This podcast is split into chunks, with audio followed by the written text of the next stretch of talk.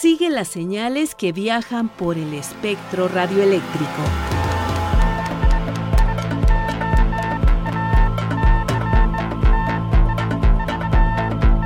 Sintonía Libre. Sintonía Libre. Un ancho mundo de frecuencias.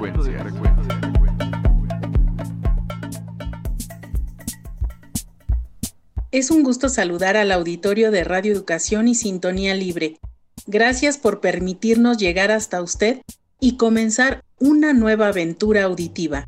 Como cada semana, Alejandra Maldonado, haremos un recorrido por el espectro radioeléctrico. Yo soy Marlene Reyes y en esta emisión presentamos la entrevista que le realizamos a Alejandro Navarrete Torres, titular de la Unidad de Espectro Radioeléctrico. Además, contaremos con la dosis diexista de Luis Alejandro Vallebueno, quien en esta ocasión hace una parada en Radio Veritas. Además, la invitación al vigésimo octavo Encuentro Diexista Mexicano. Escucharemos a Araceli Santana, directora del Museo del Radio en Guadalajara, Jalisco. Iniciemos con la colaboración de Daniel García Robles.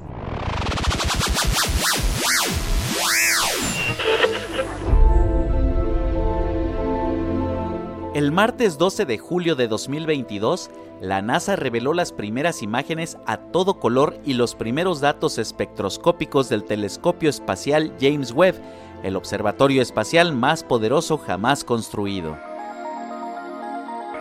Webb, un programa dirigido por la NASA en asociación con la Agencia Espacial Europea y la Agencia Espacial Canadiense, fue lanzado el veinticinco de diciembre de dos mil veintiuno a bordo de un cohete Ariane cinco desde el Puerto Espacial Europeo de Guayana Francesa en Sudamérica. Después de completar una complicada secuencia de despliegue en el espacio, Webb se sometió a meses de puesta en servicio durante los cuales se alinearon sus espejos y sus instrumentos se calibraron para su entorno espacial y se prepararon para la investigación científica. Se espera que el telescopio haga todo tipo de observaciones del cielo, pero tiene dos objetivos generales. Uno es tomar fotos de las primeras estrellas que brillaron en el universo hace más de trece mil quinientos millones de años. Estudiará cada fase de la historia del universo y nos dará pistas de la creación de las primeras galaxias. El otro es buscar planetas lejanos para ver si podrían ser habitables.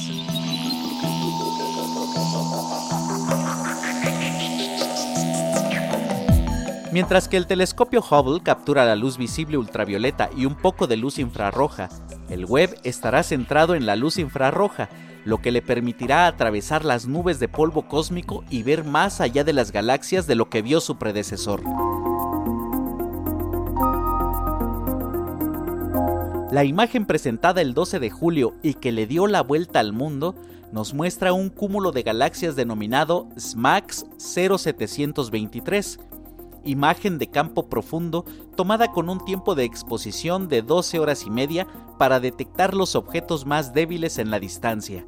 El administrador de la NASA, Bill Nelson, denominó esta fotografía como la imagen más profunda del universo que jamás se haya tomado en el infrarrojo. Sin duda, la increíble ingeniería del Webb ha superado barreras tecnológicas. El megaproyecto ha costado cerca de diez mil millones de dólares y ha sido posible gracias a la colaboración internacional.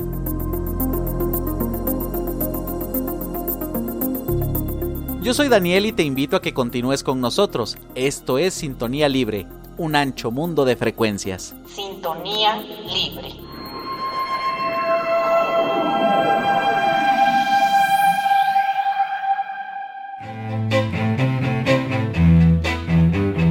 Personajes de la radio, la televisión y del mundo de la red. Anécdotas y curiosidades. La entrevista.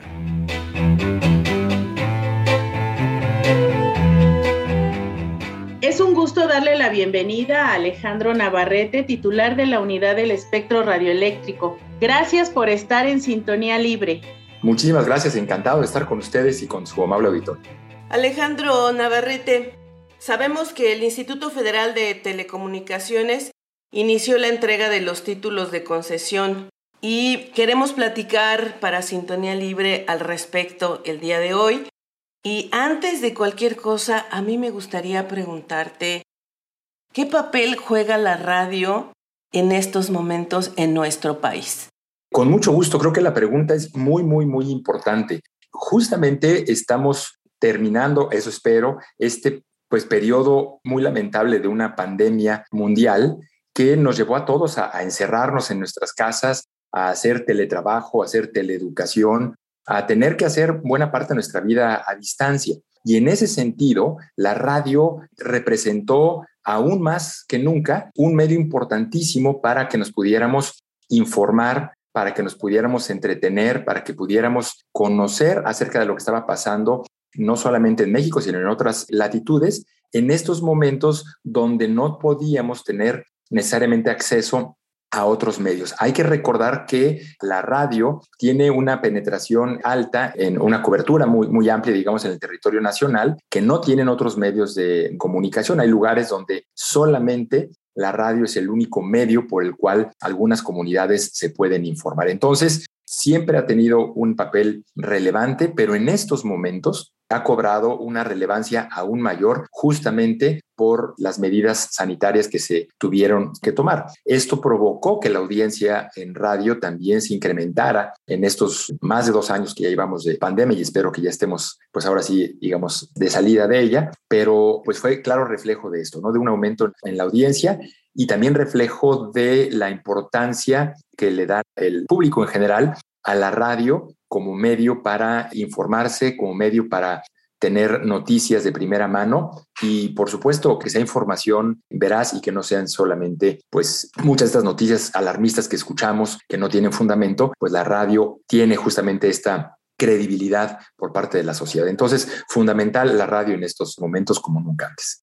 Alejandro Navarrete Torres, titular de la Unidad del Espectro Radioeléctrico, ¿cuántos son los títulos que se entregaron? ¿Cuántos son para frecuencia modulada? ¿Cuántos en amplitud modulada? El Instituto Federal de Telecomunicaciones puso a disposición del mercado trescientas diecinueve frecuencias de radio, doscientas treinta y cuatro de F M y ochenta y cinco de A M. De ellas se acabaron asignando ochenta y siete frecuencias en la banda de F M y dieciséis en la banda de A M. De las veintinueve entidades federativas en donde se ofrecieron señales de radio A M y F M, en veintitrés entidades federativas se acabaron asignando estaciones. Entonces, pues vamos a tener ahora ciento tres nuevas estaciones de radio, lo cual evidentemente pues va a contribuir a que haya más personas informadas, que haya más alternativas, digamos, para los radioescuchas, tanto en entretenimiento y, por supuesto, en información y orientación. Entonces, creemos que la radio es y seguirá siendo un medio muy importante para que las personas estén debidamente informadas y por eso estos procesos de licitación para radio comercial. Alejandro Navarrete, ¿a quién o a quiénes en este momento, en este siglo, le interesa tener una concesión de radio?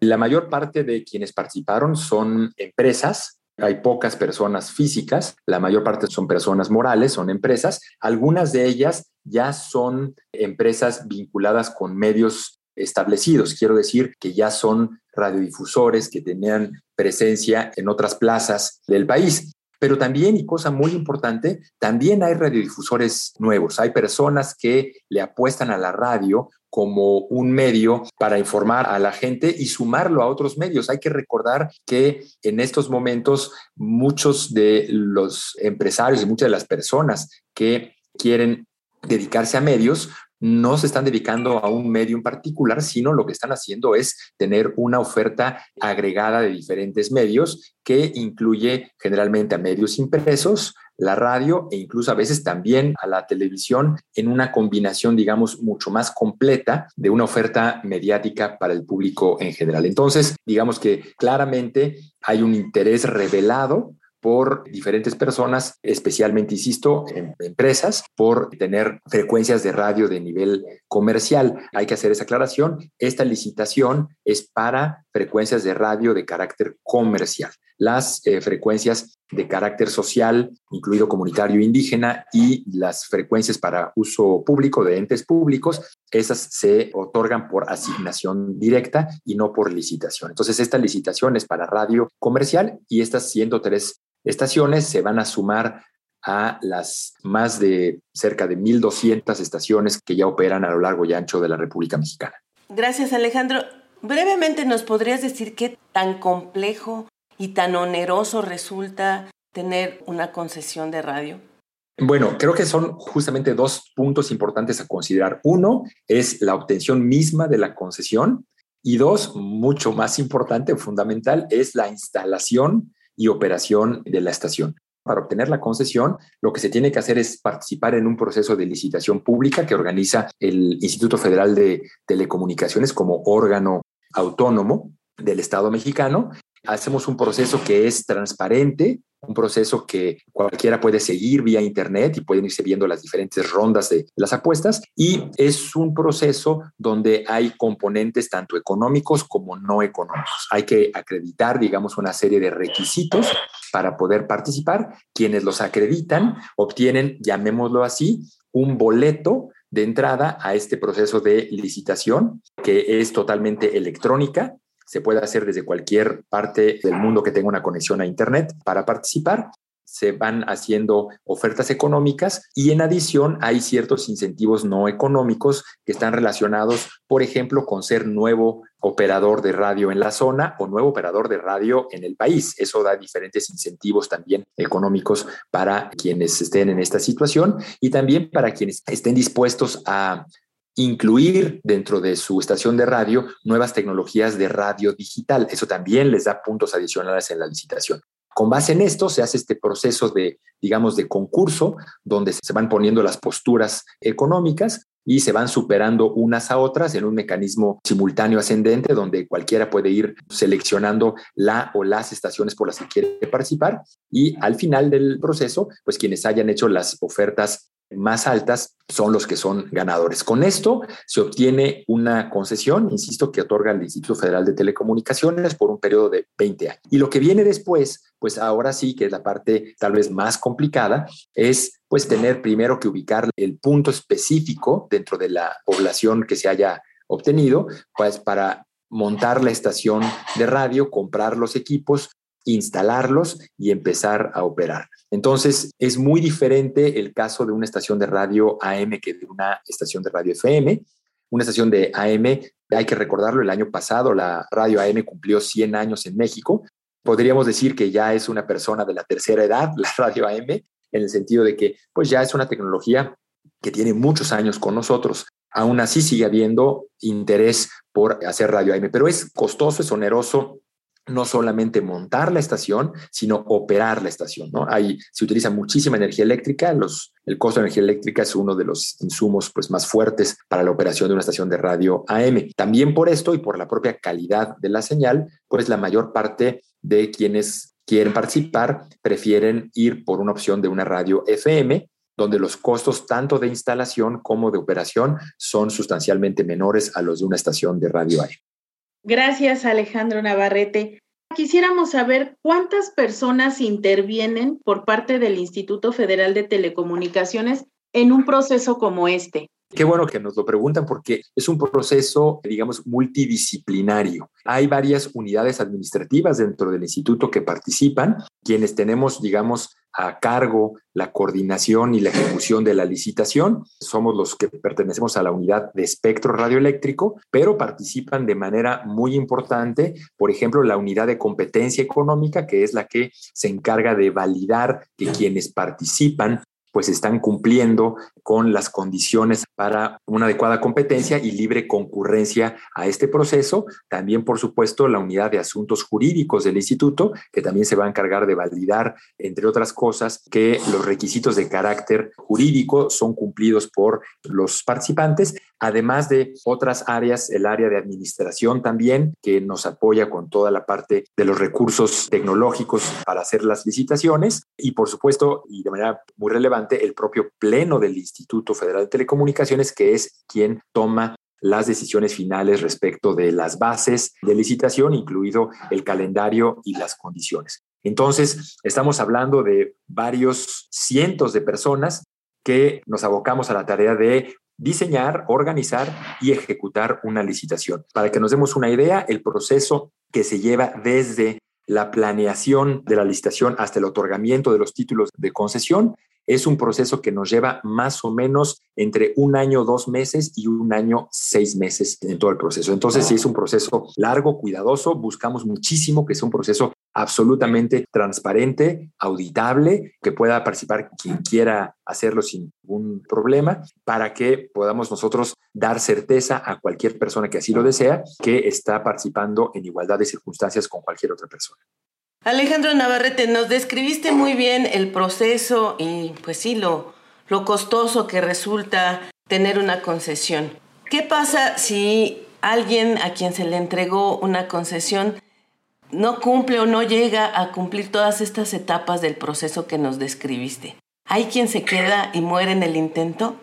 Sí, y qué bueno que lo preguntan. Hay, digamos, diferentes etapas en el proceso. Una de ellas, como decía yo, es acreditar justamente requisitos de orden técnico, administrativo, jurídico y en materia de competencia económica. Quienes no acreditan esta etapa no pueden seguir participando. Lo que sí es importante es que cuando se revisa la información que presentan, si hay información faltante o deficiente, se le previene al participante para que la pueda subsanar. No es como en otros procesos que, oye, no la presentaste bien, bueno, lástima, quedas fuera. No, si alguien presenta información que es deficiente o hay información faltante, se le previene a esa persona para que pueda subsanar la información deficiente o faltante y pueda seguir participando. Una vez que ya se le da la oportunidad que subsane cualquier deficiencia en la información, se revisa y quienes cumplen con este proceso pueden pasar a la siguiente etapa. Uno de los requisitos, y eso es importante, es presentar lo que llamamos nosotros una garantía de seriedad. Una garantía de seriedad, como su nombre lo sugiere, es un instrumento que garantiza la seriedad de participación de quien quiere participar y que no nada más está participando por pura curiosidad o incluso por algún acto de malicia para tratar de perjudicar a otros que quieran participar seriamente. Estas garantías de seriedad son cartas de crédito stand-by, que el monto de la carta de crédito está en función de la cantidad de puntos que van a poder utilizar en el proceso de eh, la presentación de ofertas. Entre más alta sea el monto económico de la garantía de seriedad, mayor cantidad de puntos para poder competir por estaciones o por frecuencias van a tener.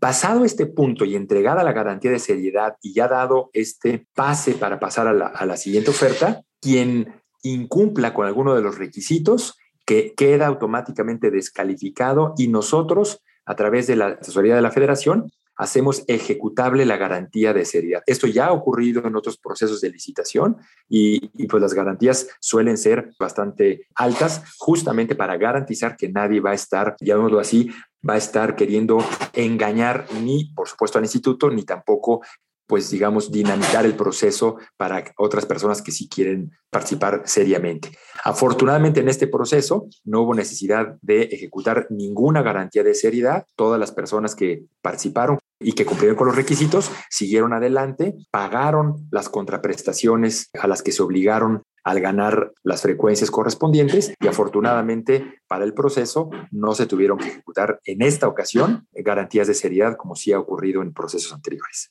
Alejandro Navarrete, titular de la Unidad del Espectro Radioeléctrico, ¿gusta enviar un mensaje al público de Radio Educación y Sintonía Libre?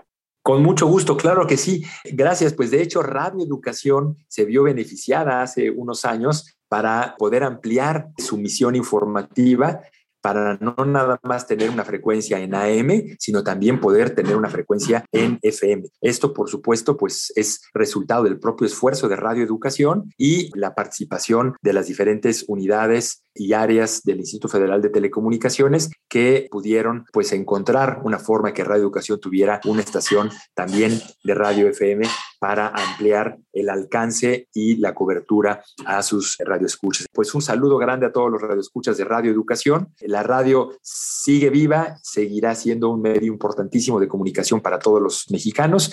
Muchas gracias. Al contrario, gracias a ti, Alejandro Navarrete, por tu participación en Sintonía Libre. Guadalajara.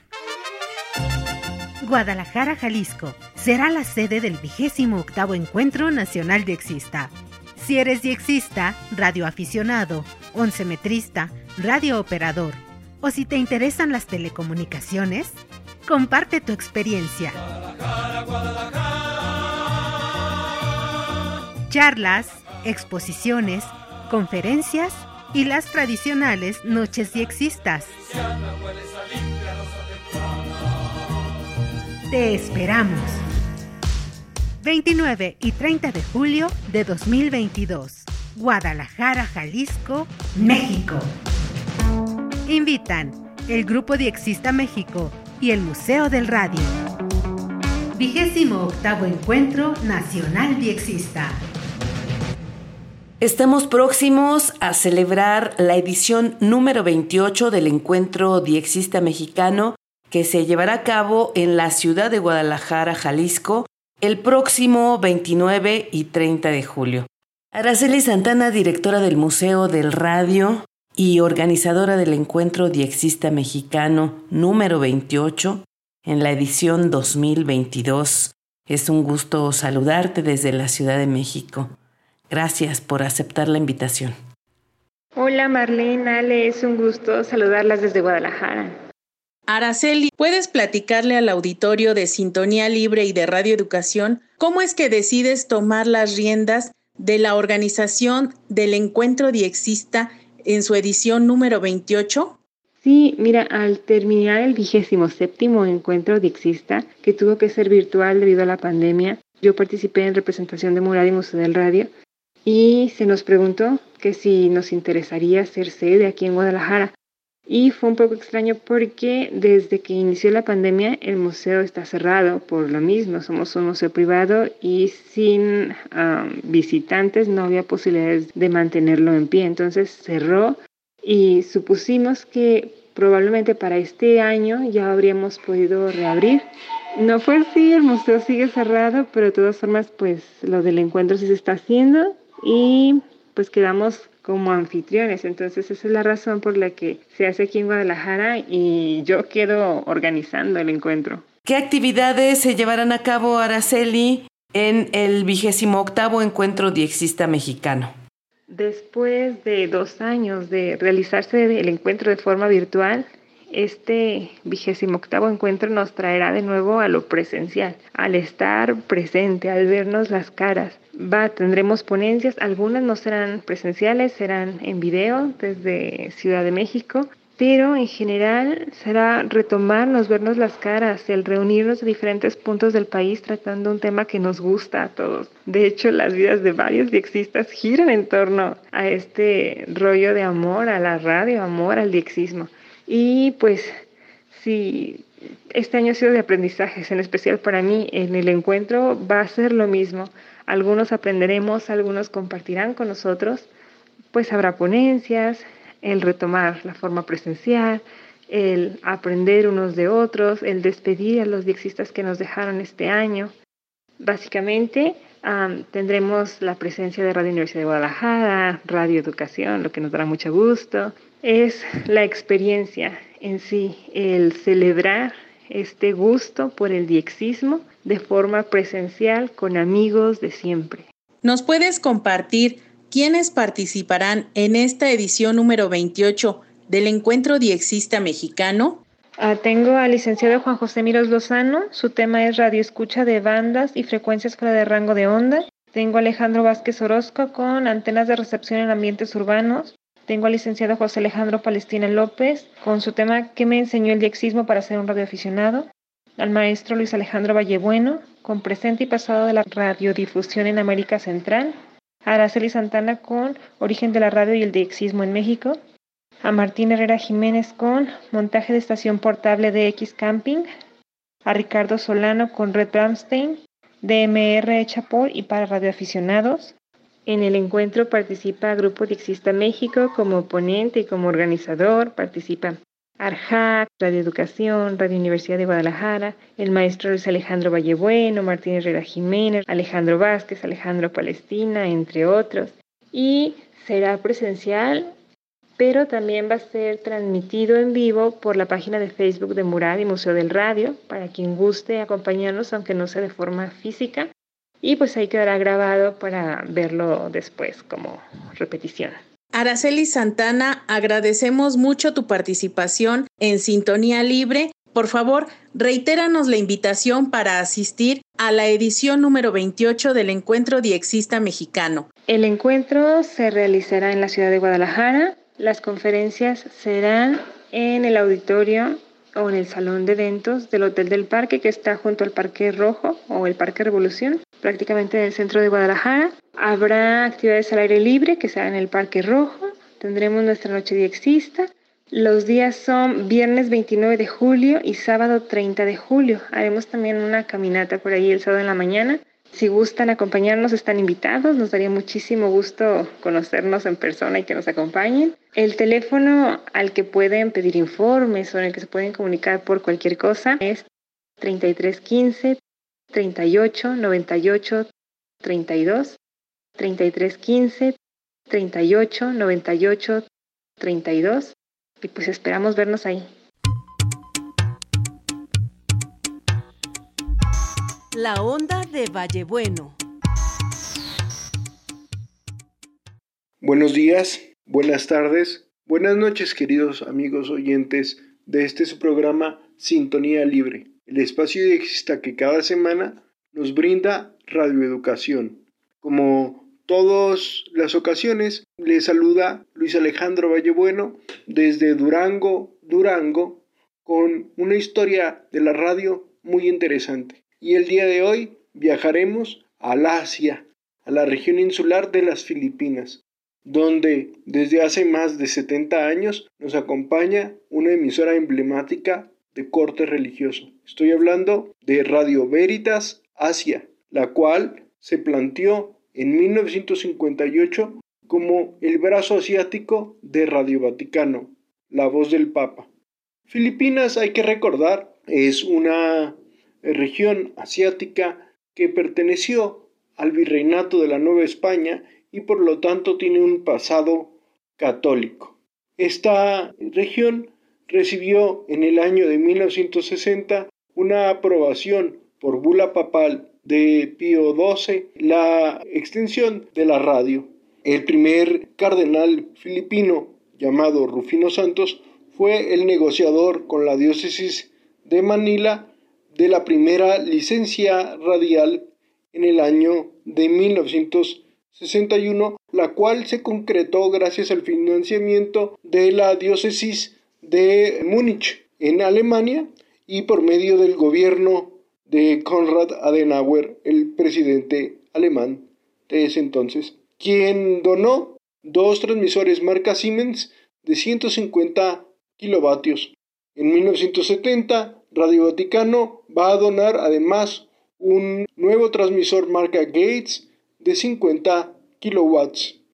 En mil novecientos setenta y dos, este transmisor de marca Gates va a descomponerse, por lo que va a salir de la radio de onda corta y se van a reiniciar sus transmisiones apenas un año después con unos nuevos transmisores marca Telefunken venidos desde Alemania. En mil novecientos ochenta y seis, cuando la situación política en Filipinas se pone convulsa, va a sufrir Radio Veritas Asia un asalto a la radio por tropas leales al presidente y dictador de Filipinas desde entonces, Ferdinando Marcos. Al año siguiente, ya en mil novecientos ochenta y siete, Radio Veritas Asia va a tener una inauguración del centro transmisor de Paulong con dos transmisores Brown Boveri de ascendencia canadiense y trece antenas de cortina para cubrir en onda corta todo el mundo con una señal de identificación que es Delta Zulu November November, una señal de identificación que se hizo con telegrafía. Hasta aquí mi recuerdo de lo que fue Radio Veritas Asia y nos veremos más adelante. Hasta luego, mis amigos. Que la sintonía sea libre y las experiencias de escucha compartidas. Te esperamos en nuestra próxima emisión. Así llegamos al final de este programa. Participamos Luis Alejandro Vallebueno, Daniel García, Alejandra Maldonado y Marlene Reyes.